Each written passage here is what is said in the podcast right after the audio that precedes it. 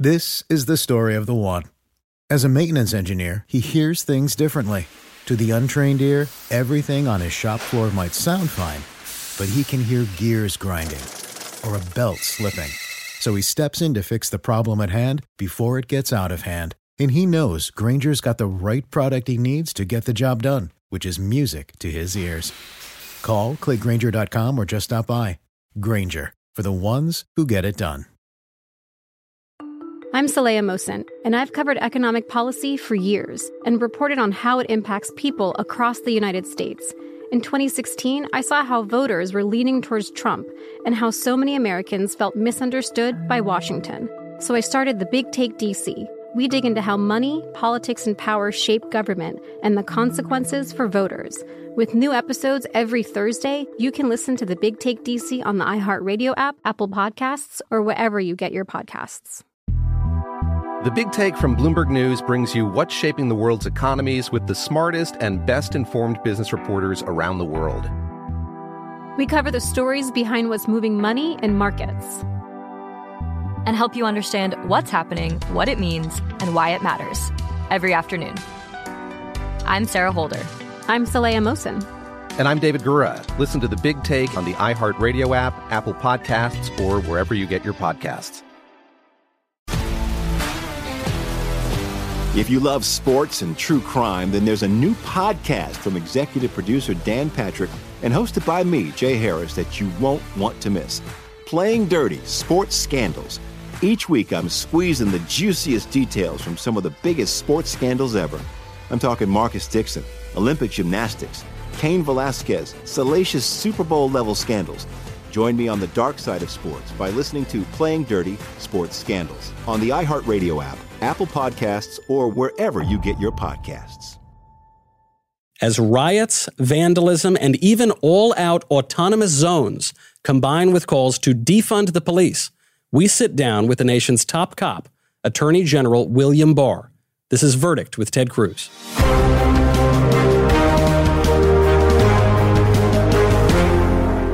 Welcome back to Verdict with Ted Cruz. I'm Michael Knowles. We will get to the Attorney General in just one second, but first, I want to thank all of you who have listened and watched the show. We've now hit over 10 million views. That is more than I think we thought was going to happen. So thank you so much. If you haven't already, please go over to Apple Podcasts or wherever you listen to podcasts, leave a five star review, and subscribe. Now, we're in a new location today, not our usual studio. Senator, you have brought a friend. Thank you, Mr. Attorney General, for being here. You know, the news broke just moments ago that you will testify before the House Judiciary Committee next month. So we are honored that you would sit down with us first and very much appreciate it. I, I want to get right into this. Obviously, there's so much going on. And it occurs to me we have a man who writes the laws, we have the man who enforces the laws, and we have popular calls for utter lawlessness in the country. How do we restore order? Well, it's going to it's going to take both state and local government as well as federal government. The federal government is best positioned to address uh, this kind of violence and lawlessness after it occurs because we don't have FBI agents walking the beat. Uh, and in fact, uh, when when the real violence started around May 25th, 6th, and so forth, uh, we started using our joint terrorist task forces around the country. Uh, and uh, there are 35 of them around the country. It involves all state and local in those jurisdictions and all the federal agencies. And it's the system we designed to follow terrorists. And now they are starting to go full bore, cranking out investigations, indictments against the people who were involved in this violence. Uh, so we've we've had scores of indictments already for, for such things as arson, destruction of federal property, uh, things like that, uh, and uh, we have right now about 500 investigations underway. So it's picking up pace, and we are committed to holding accountable the people who are engaged in this. But we still have to try to stop it before it happens, and that's where the burden is right now on state and local. And in many places, they're not stepping up to the plate. They're they're not doing their job. So I, I know it's early, but but how much indications are, are y'all seeing of coordination and planning rather than spontaneous acts of violence? Right. we are we are seeing uh, strong evidence of, of coordination in many of these violent uh, episodes. Uh, fundamentally, what you have here is you have demonstrators. Some of them go there with the intent of demonstrating, but you have a group of provocateurs and agitators, sometimes a significant group, that try to convert those into violent activity. And uh, they seem to be very well coordinated when they show up. Uh, a number of them are associated with the movement called Antifa, but they go by various names, uh, but frequently anarchistic. They want to tear down the country. Uh, the they're different than many uh, traditional groups, uh, and and frequently the signs of coordination and activity are very close to the event itself, so like the morning of or the day before, and things are very fast moving. Uh, but we definitely see signs out on the street of communication, of organization, of pre planning, pre positioning of, of things. So it's definitely uh, organized activity. Well, if if you're calling in the terrorism task force, that means presumably that we're dealing with terrorism here. I, I know the president uh, came out and said just a couple of days ago that this will not be tolerated on federal land. You cannot destroy federal property, and he's authorizing the government to go and hold people accountable. Uh, what will this mean in terms of a change of policy or an acceleration of a policy that was already in place? Well, it's not, a, it's not a change in policy in the sense that we've always had the obligation as the federal government to protect federal facilities and federal landmarks and, and monuments and so forth. But now, because in some places the local police are not doing an adequate job, we're going to have to step up the federal effort to do that. Uh, and so there, there are two aspects to it. Obviously, we're going to prosecute right now all the videos uh, involved in the attack on the, the uh, President Jackson's statute are being carefully reviewed, and, and we will go after people. Uh, so but, if you attack a monument on federal property, you're going to get prosecuted. That's right. But that's we good all, to hear. Yeah, but we're also going to and, and and the the criminal statute has has serious jail time. I mean, I think 10 years. 10 years. 10 years. Yep. And uh, the other thing is, uh, we have to do a better job of trying to stop these groups when they before they are able to do damage to these uh, monuments and, and, statues. It's fine to punish them afterward, but I think right. a lot of us would like the statues to remain up. Right. Well, and we're seeing a lot of local, whether it's mayors or police departments or governors, that may agree with the political agenda of the rioters, standing by and allowing them to destroy tear down monuments they don't like. And you know, it started with with Confederate war generals, but now now they're tearing down or defacing Ulysses Grant. They're they're uh, defacing Abraham Lincoln because you know Lincoln was was a known Confederate. He's um, famously, they're going after Saint Junipero Serra uh, and Cervantes. And Cervantes. I, I, mean, it's uh, it, it, it Yep, it's it's uh, it's anarchy is what it is, and it and and it's uh, you know from people who are very ignorant, don't care about history at all. I imagine they looked at U.S. Grant's statue, didn't know who he really was, wasn't sure what side he was on. But of course, yeah, old, prob- guy, old guy with a beard, he's got to be bad. He's right. a terrible guy. He was a great Republican president who did more for uh, advancing the right of African Americans in this country probably than any single president. He crushed the Ku Klux Klan. Came he, down. I mean, cr- crush the Klan. Yeah. And, and I expect the protesters attacking him have no idea of that and don't care. But guess what, Ted? He used federal troops to do it. he brought out the regular army. He brought out the regular army to protect the rights of freemen. And, and, and, he did that before in something called the Civil War. there, there, there, were kind of a whole lot of federal troops. Played an important right. role in that one, too. You, you know, on this point of enforcing the law and going after these, these people who are causing violence, the place that the president announced this policy was, as one might expect, on Twitter. And then Twitter censored the president's tweet. So the president said, We are going to enforce the law against people committing crimes. And Twitter said this violated the policy. I know, Senator, you have been talking about this kind of thing for years at this point. I think it ties into another question people are asking of the DOJ. What are we going to do about abuses at big technology companies?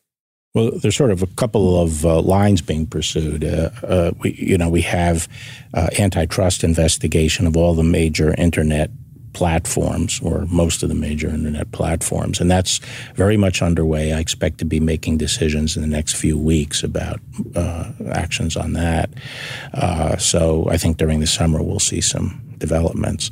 But this issue of censorship is is very troubling because the, our country was based, and the framers, as you know, believed in that the thing that would ultimately keep us free and keep a majority from oppressing a minority is a lot of diversity of voices out there in a robust marketplace. But these behemoths have gotten a vast, you know, strong control over uh, the expression of views and, and public forum here in the United States. And they got there, and I've said this is the biggest bait and switch in history.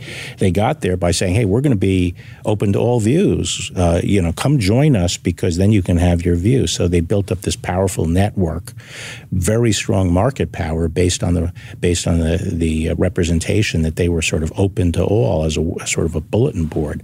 But then when they got that market power, now they're censoring views, just like the example you gave, and they're now censoring views, and they're and and so we're we're getting increasing uh, increasingly uh, monolithic viewpoints being presented to the American people rather than the kind of uh, robust debate. So, one thing we're doing there is uh, we're, we're saying that Rule 230, which is a rule that gave immunity to companies for taking down. Uh, taking down uh, things uh, and, and, didn't therefore convert them into a publisher where they'd be responsible for everything that appears on the on their uh, site. Uh, we want to modify that so that uh, they have to have clear terms of service. Uh, they have to uh, show that what they took down uh, reasonably, uh, they had reasonable grounds for saying it violated their terms of service, and they have to give notice and process to people whose content they take down. That's one of the things that we're proposing. This is perfectly reasonable to me, and yet, Senator, I know when you've brought up Rule 230, uh, people have harangued you for it and said this is absolutely not the right way to go and just leave Twitter alone and leave Google alone and let them control the flow of information around the internet. Well, look, there's there's good news on this in that I think there's growing and even bipartisan frustration with big tech.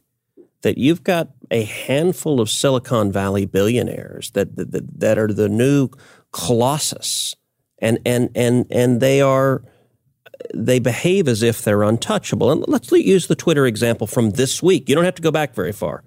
So the president of the United States sent out a tweet that if violent anarchists try to set up a lawless autonomous zone in Washington, D.C., that law enforcement will stop them.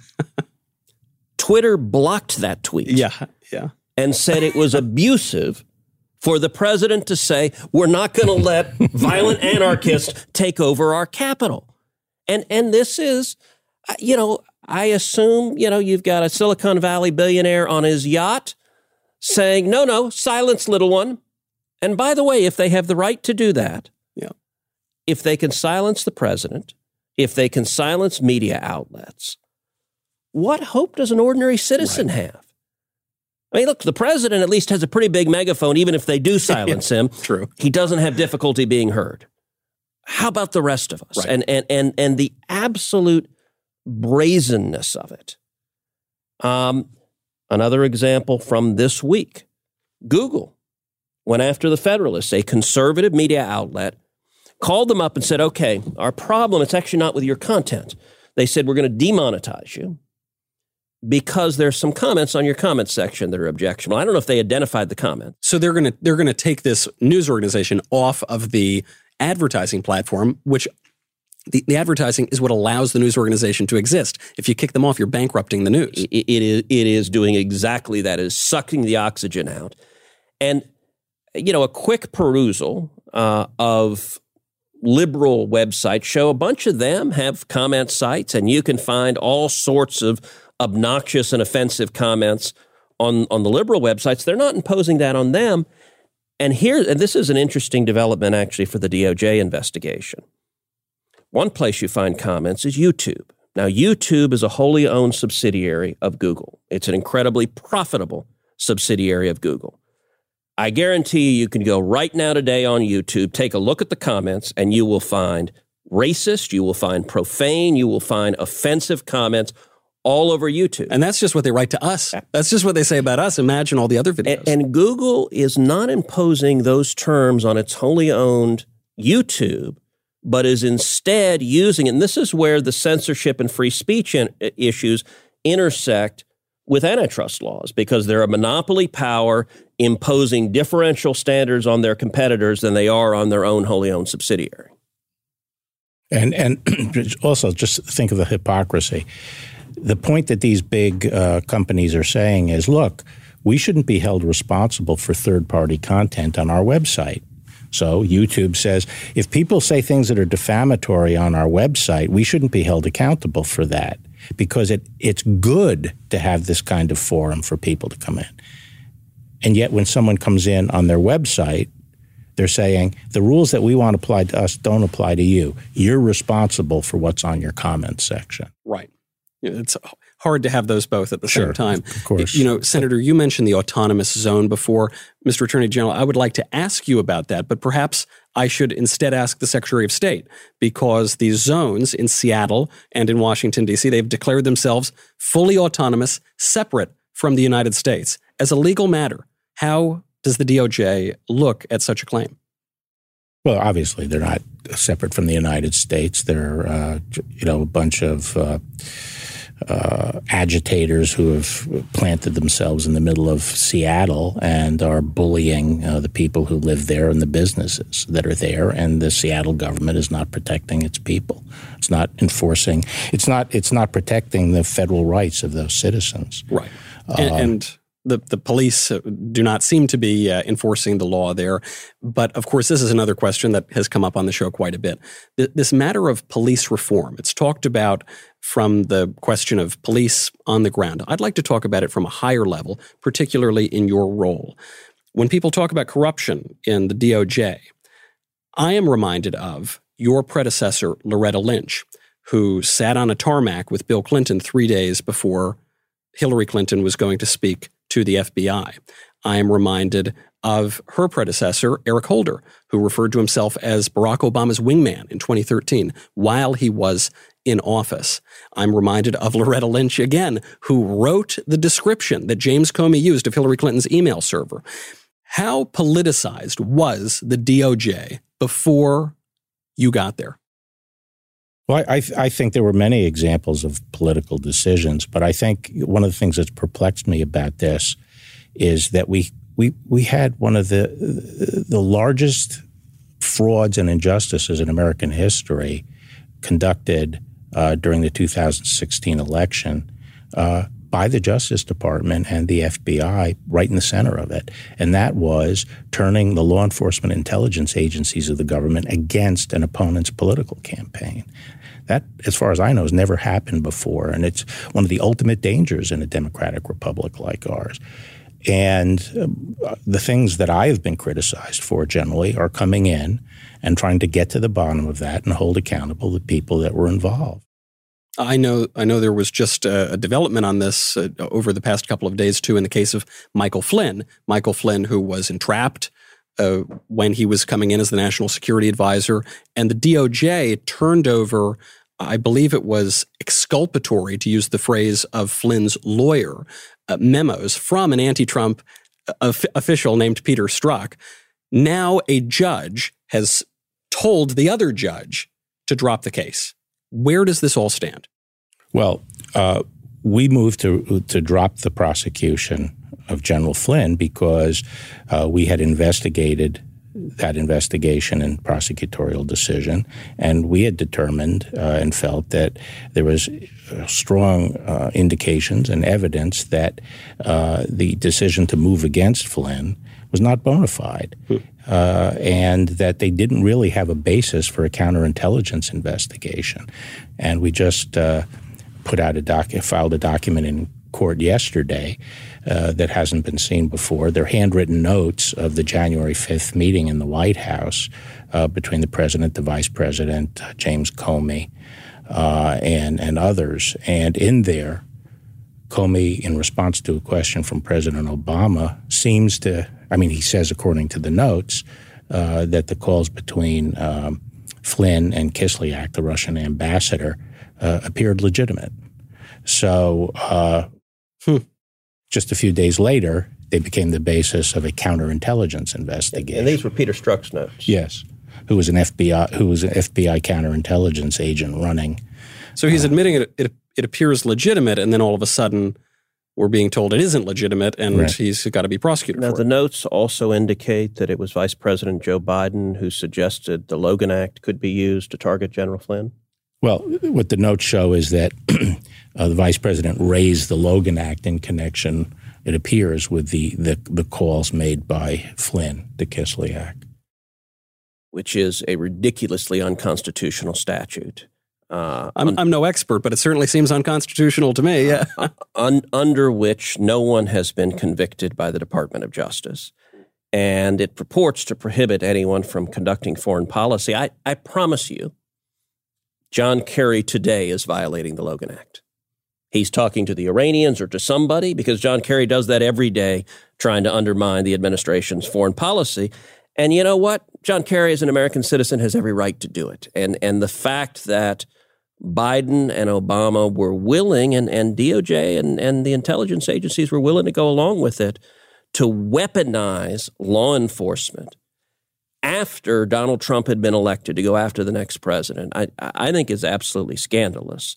It, it is an abuse of power at, at a level uh, that I think makes Richard Nixon's abuses in Watergate pale by comparison. And and and I got to say, Bill, the job you've done as AG to simply be willing to speak the truth, to bring transparency to what happened, has been historic. And you've done it knowing that the entire world would descend upon you, that you would be politically targeted, that you'd be vilified, that the media would go after you, that the political process would go after you. And I got to say, I'm, I'm, you know, there's a popular video on the internet of the honey badger. yeah, right. A- a- And I got to say, you have been the honey badger. Thank you. Thank you. And to be clear, and, and this, you know, because everyone gets this wrong, you have not been a Republican attorney general. I don't want a Republican attorney general. You have been an attorney general dedicated to following the law. And in particular, reopening some of these prosecutions, going back and looking at and bringing in U.S. attorneys to say, let's go assess what happened here. How did General Flynn get targeted? What was the basis for it? Uh, I think it is incredibly important. And I have to say, I was telling your your staff right before we started. Uh, you know, they were sort of commenting, "Wow, we're you know they're coming after us on every front." And I just said, "Listen, take that as a compliment. Doing the right thing has a price, and and the job you have done as Attorney General is inspirational, flat out, and, Thank you, and it's important." Thank you, Ted. That's that's real important to me that you said that. Uh, and, you know, and one of the stunning things, and I'm sure I'm sure you'll agree, is that the media just went hell bent for leather on pushing this RussiaGate story that Trump was essentially an agent uh, of, of Russia. And they were merciless. And up until, uh, you know, uh, recently, you had former senior ju- uh, government officials sort of talking knowingly about how the president was going to be indicted and so forth and so on.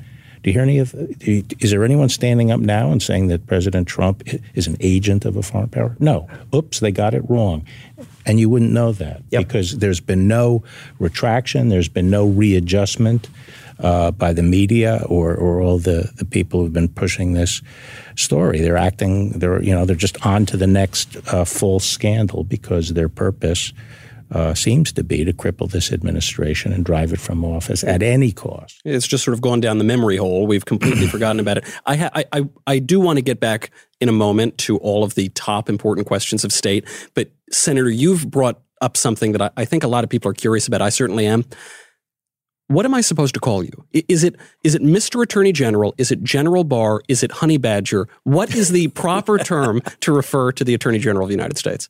Well, people say attorney general, but it's also in the United States, we also use uh, general to refer to the attorney general. But that actually is a mistake. I like it, and I think we should still keep this. But it's actually from the Norman French, which was Attorney General, which was then carried over to England by Okay. the Normans, and they referred to Attorney General, something general. And general is the adjective. It meant general attorney, the general attorney, like the general counsel.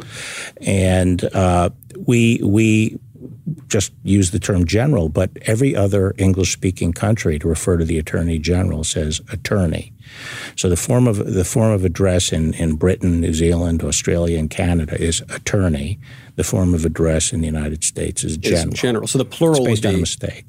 It's based on a mistake. It's a fortunate one. I, I do like it. It sounds very powerful, and I, I, that would mean that the plural is attorneys general, Right. or honey's badger, but it Right. is not. You wouldn't put it on. Well, and I'll tell you a, a funny story. So, so the first time I, I met Bill was was 25 years ago, and and I was a law clerk for then Judge uh, Mike Luttig, and Luttig at the time was 41, was the strongest conservative appellate judge in the country, and was an incredible friend and mentor.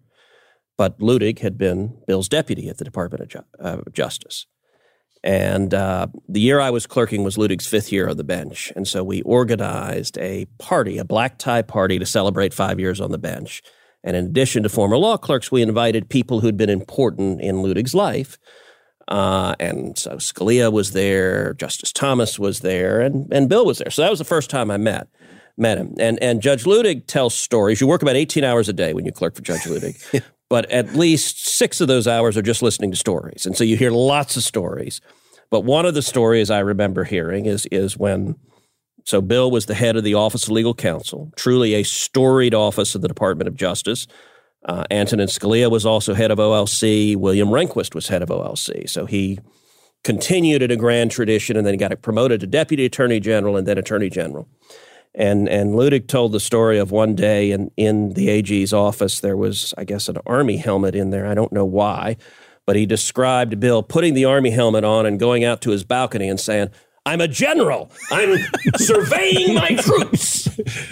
Actually, so is that true? Is that well, what happened was Attorney General Thornburgh had to leave town, and he made me acting Attorney General because I was assistant attorney. He made me acting Attorney General, and I put the helmet on and took binoculars, and I went out on the balcony. And Luttig comes up, "What are you doing?"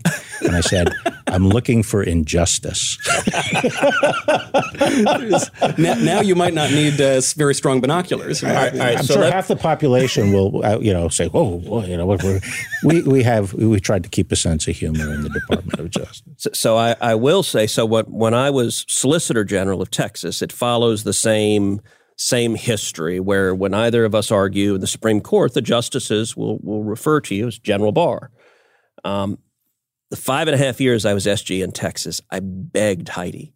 Just once, call me General. Just, Please, just, come please, on, honey. come on, do, do it for me. Never, never once. I, No, just it's like, not. It's like just, just Well, you know that this, this story too. I mean, it, it occurs to me when you say you were in the office of the attorney general. This was a while ago. This was not just a couple of years ago. 30, You- about it was 30 years. Thirty years ago. You are so he one was of 41 years old. wow. Bill is only the second person in U.S. history to be Attorney General twice. Right. Uh, John Crittenden was the first, as, uh, more than a century ago. So I'd be interested, Bill. How is it different? All right, you're 41, a young man, you're AG, and then you come back. The world's changed a lot. How, how is how is this job different? How is DOJ different? So I would sum it up by saying things on the outside move much faster, and things on the inside move slower, and that's hmm. a bad combination. It's it's more difficult, and we have a much different political environment. So you know, an Attorney General last time we didn't really have we had really no internet. Our cell phones were like World War II walkie-talkies, and my detail had one, and that's my only access to. So that's the world we lived in. Uh, and move uh, the news moved slowly. It was like, oh, the New York Times is working on an article. It's coming out next week. So now it's everything is instantaneous, obviously. So the world moves much faster. Uh, inside the department, I think is slower because I think the laws are more complicated.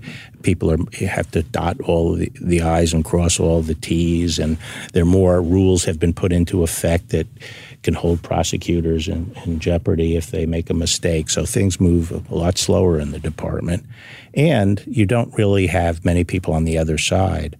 Uh, you know, who are willing to uh, work with you on uh, even even when they know uh, that the merits are on your side and, and they would do good for the American people and help law enforcement, they're no longer willing to work. There are a few, but not many. So this leads to one, one last question on this exact point. Before we go, you did the job before. You got all the glory. You've been there, done that. All that could be left for you to do are the headaches, are, are the difficulties. And as you've said, the world has gotten so much, so much faster and more tense. Why come back and do the job again? Because uh, I didn't want to, and, and I and I resisted it for a long time, and I suggested other people. But at the end of the day, uh, I saw the department being used as a political weapon in our system, uh, and I thought that that it was injurious to the rule of law and injurious to our important institutions in our country. And I thought there was a uh, you know that this idea of resisting a duly elected president of the United States and using every device to to uh, impair his administration was was disastrous. And I thought uh, that he needed a, an attorney general at that point, and I agreed to do it. Well, and the, the one of the things that I think you have brought to this job is you have an understanding of the legal authority that the Department of Justice has, the obligation to follow the law. One of the latest attacks uh, coming at you is is the firing of Geoffrey Berman, the U.S. Attorney in the Southern District of New York. Now, all th- 93 U.S. attorneys serve at the pleasure of the president. The president can dismiss any of them, uh, but some voices on Capitol Hill are are reacting as if it is an astonishing thing uh, to ask the U.S. attorney to step down. So. I'm I'm curious what what why did why did you fire Geoffrey Berman? Well, it, uh, that particular situation, it wasn't really a move against Geoffrey Berman or be, you know to get rid of Geoffrey Berman. It was really that the president had not nominated his own attorney general for that position. Uh, Mr. Berman had been appointed by the court under a particular provision of statute. So, how does that work? How does a court appoint? That, that's unusual. Yeah. So uh, there are certain uh, situations where uh, if if you're uh, there's a vacancy in the office and there's no one who has been yet confirmed by the Senate, you can be approved, put in place by the court until someone is confirmed by the Senate. And sometimes they're put in by the court and then there's no the administration doesn't even proceed with the nominee and they can stay in for a while. Uh, but the president explicitly has removal authority over all U.S. attorneys. U.S. attorneys are assisting the president uh, enforce the law, seeing that the laws are faithfully executed. So they are agents of the president in that respect constitutionally. And uh, so in this particular case, uh, there was a very attractive uh, candidate uh, a very prominent uh, and distinguished lawyer from New York, uh, from one of the greatest law firms in the world, and uh, well known in New York. And he had just uh, he was the uh, chairman of the Security Exchange Commission, mm-hmm. and as you know, securities are really important up in New York, and. We thought he would make a great U.S. attorney up there. So, and, and actually, initially, you, you you had planned to offer Berman another position in the administration. Yes, we did, we did, but he didn't want to leave that post. But and I got to say, the letter he wrote, I, thought was extraordinary. He refused to step down. Basically, it, was, it was a le- and, and I don't want to drag you into this, but it was a level of defiance that the instant you read that letter saying "I'm not going hmm. anywhere," it, it sets off all sorts of warning bells of someone who has their own agenda, an axe to grind, uh, it, it uh, which is why it has become a cause célèbre. And so I, I don't want to yeah. ask you to comment to that, but I, I, will say that. And and I'll agree with that, uh, Mr. Attorney General. I, I am very grateful that you came in to do the job a second time, and I'm very grateful that you came down to speak with us. But we have to let you get back to work. Thank you for being here, Senator. I will see you very shortly. I'm Michael Knowles. This is Verdict with Ted Cruz.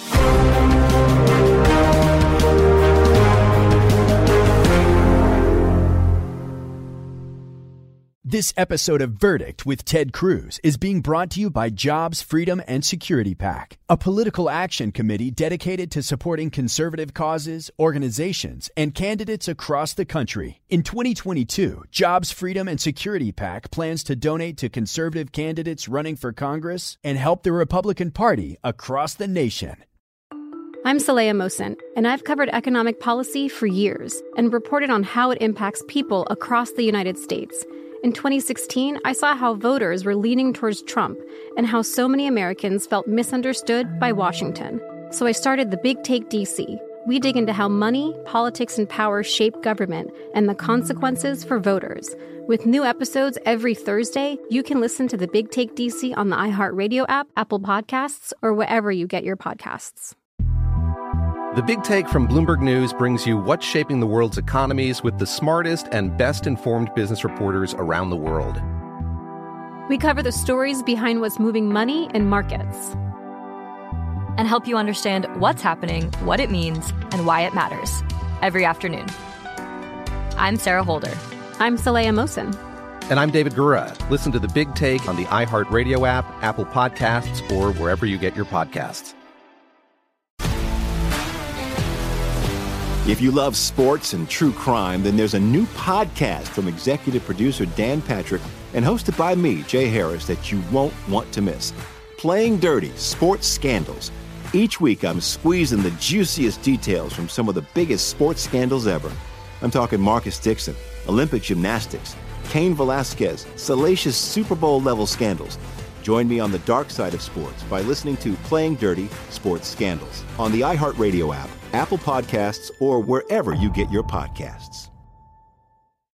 I'm Hannah Storm, and my new podcast, NBA DNA with Hannah Storm, chronicles my six decades in professional basketball. From growing up in the sport to becoming one of sports TV's first female broadcasters. Join me as I dig deep into the game's history, unearth some wild stories, and talk to my friends from the world of basketball, from Dr. J to Charles Barkley.